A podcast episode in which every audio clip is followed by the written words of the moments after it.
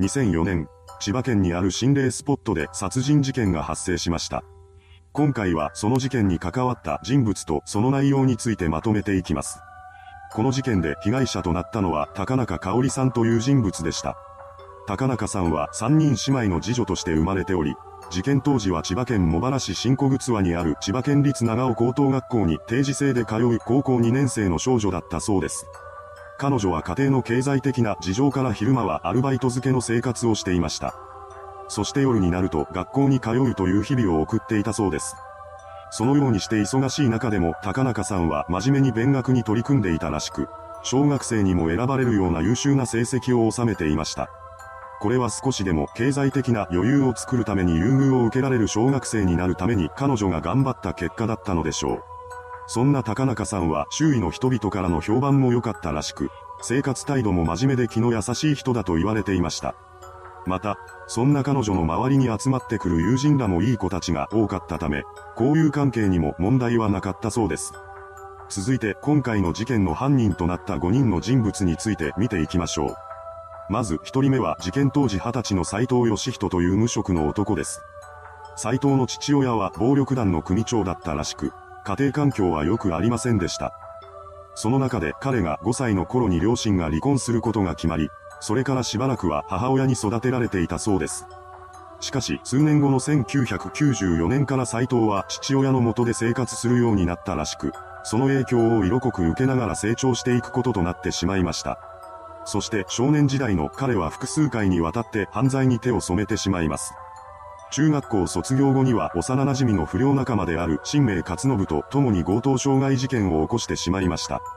これが警察に知られたことで斎藤は追われる身となり、間もなくして逮捕されたようです。その後彼は初等少年院に送致されています。ですが、これで斎藤が反省することはありませんでした。少年院を仮退院した後の彼は父親が組長を務めている暴力団の事務所に出入りするようになり、そのまま組員になっています。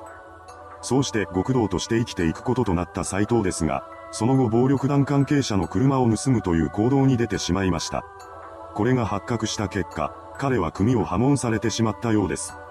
そのようにして組織を追われた斎藤は自ら不良グループを結成することを決め、名字の斎藤から、党という一文字を取った、党友会というグループを結成しました。この組織には地元の不良仲間や後輩などといった10人ほどのメンバーが所属していたそうです。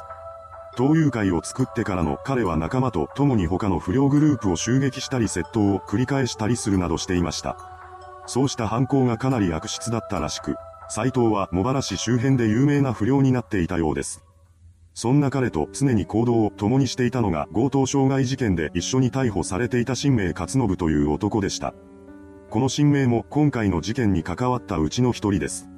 彼の家族間の関係は父親の暴力によって悪くなっていったらしく、そんな環境で育つ中で同じく家庭環境が悪かった斎藤と仲を深めていきました。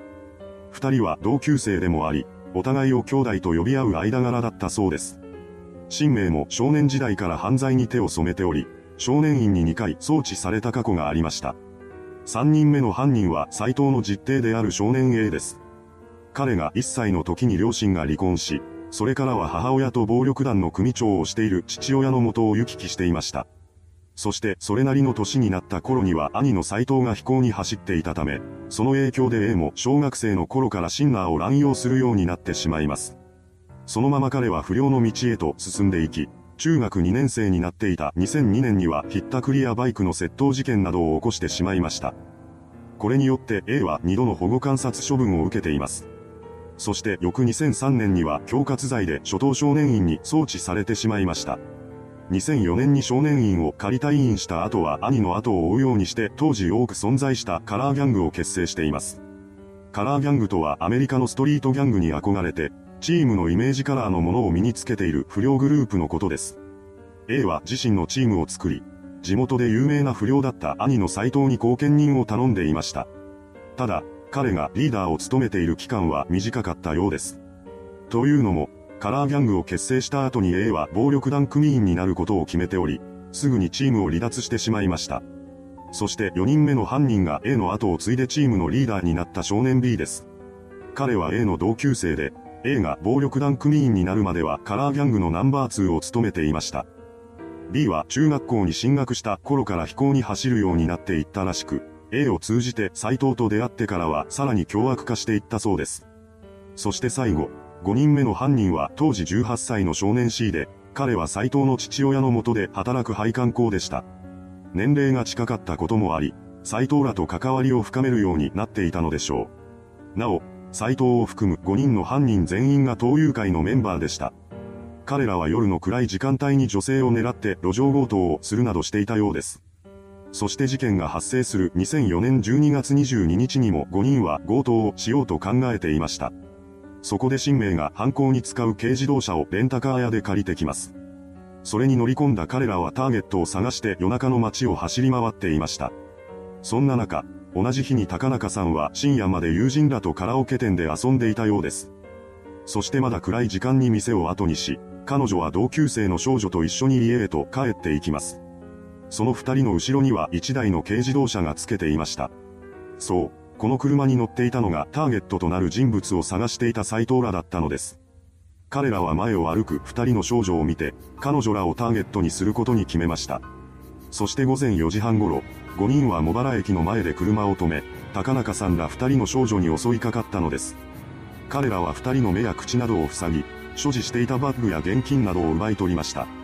その上で高中さんだけを軽自動車に無理やり押し込み、そのまま彼女を連れ去ってしまったのです。それから斎藤らは市内の某トンネルに移動しています。そこでは新名が主導する形で高中さんに暴行を加えていたようです。彼女はお腹に子供がいるなどと嘘をつき、なんとか自身の身を守ろうとしたようです。いくら強盗犯といえども、妊婦に暴行を加えることはないだろうと考えたのでしょう。しかし斎藤らはそんな考えが通用する相手ではありませんでした。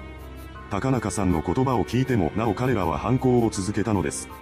その中で、犯人のうちの一人があることに気がつきます。それは高中さんが同級生の妹だということでした。被害者が顔見知りだったことに気づくや否や彼らは慌て出します。身元が割れている以上、すぐに警察の捜査が自分たちに及んでしまうと考えたからです。そのことを恐れた5人はどうするかの話し合いを進めていきます。すると少年 C が殺すしかないでしょという軽い口ぶりでとんでもないことを提案してきたのです。話し合いが長引くうちに現場の雰囲気はどんどん殺害の方向に流れていき、いつしか5人の会話の内容は次のようなものになっていました。顔を見られたのだから強盗がバレる。殺すしかない。山に埋めよう。ガソリンで燃やすか。この時点で5人の意思は完全に固まっていたようです。そして彼らは高中さんを千葉県で有名な心霊スポットである廃墟ホテル活魚に連れて行きます。そこで5人は高中さんに暴力を振るい続けました。これに対して彼女は命だけは助けてくださいと頼み込んできたようです。しかしながら、この頼みが聞き入れられることはありませんでした。5人は高中さんの命乞いを無視して午前6時半頃に彼女の首に電気コードを巻きつけます。そしてそのまま高中さんを絞め殺してしまいました。犯行後、彼らは現場に放置されていた冷蔵庫の中に高中さんの遺体を隠しています。それから逃げるようにして現場を去っていきました。その一方で、高中さんと共に路上で強盗被害に遭ったもう一人の少女は警察に通報を入れていたようです。この通報の中で高中さんが犯人らに連れ去られたことを知った警察はすぐさま捜査に動き出していました。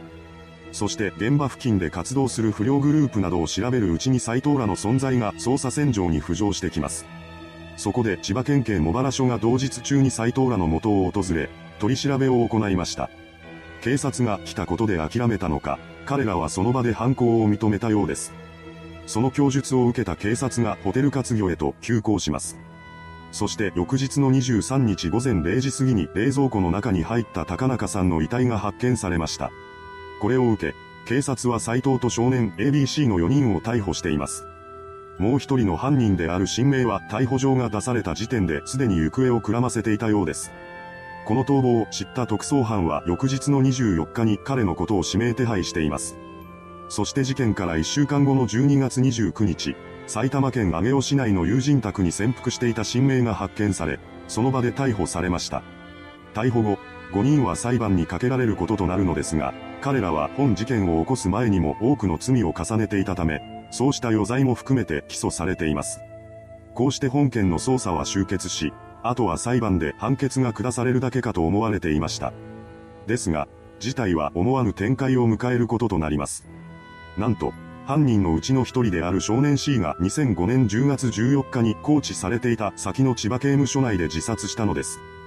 動機は罪の意識に押しつぶされてのことだったのだろうとされています。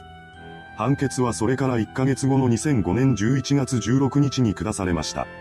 この日、千葉地裁は主犯格の斎藤と新名の2人に無期懲役、少年 A に懲役14年、少年 B に懲役13年をそれぞれ言い渡しています。この判決に対して4人は控訴しなかったため、そのまま刑が確定しました。事件が発生し、犯人らが逮捕されたのが2004年であるため、2021年現在、2人の元少年はすでに出所してきています。しかし、その後の動向については不明です。そして無期懲役囚となった斎藤と新名は今でも塀の中にいます。この二人に関しては逮捕歴があった上に余罪もかなり多かったため、そう簡単に仮出所が認められることはないでしょう。いかがでしたでしょうか逮捕を恐れて被害者を手にかけた犯人。彼らは全員逮捕されましたが、一人は判決を言い渡される前に自ら命を絶ってしまいました。しかし、それはあくまでも罪から背を背けたかったがための行動です。それで罪を償ったことにはなりません。それではご視聴ありがとうございました。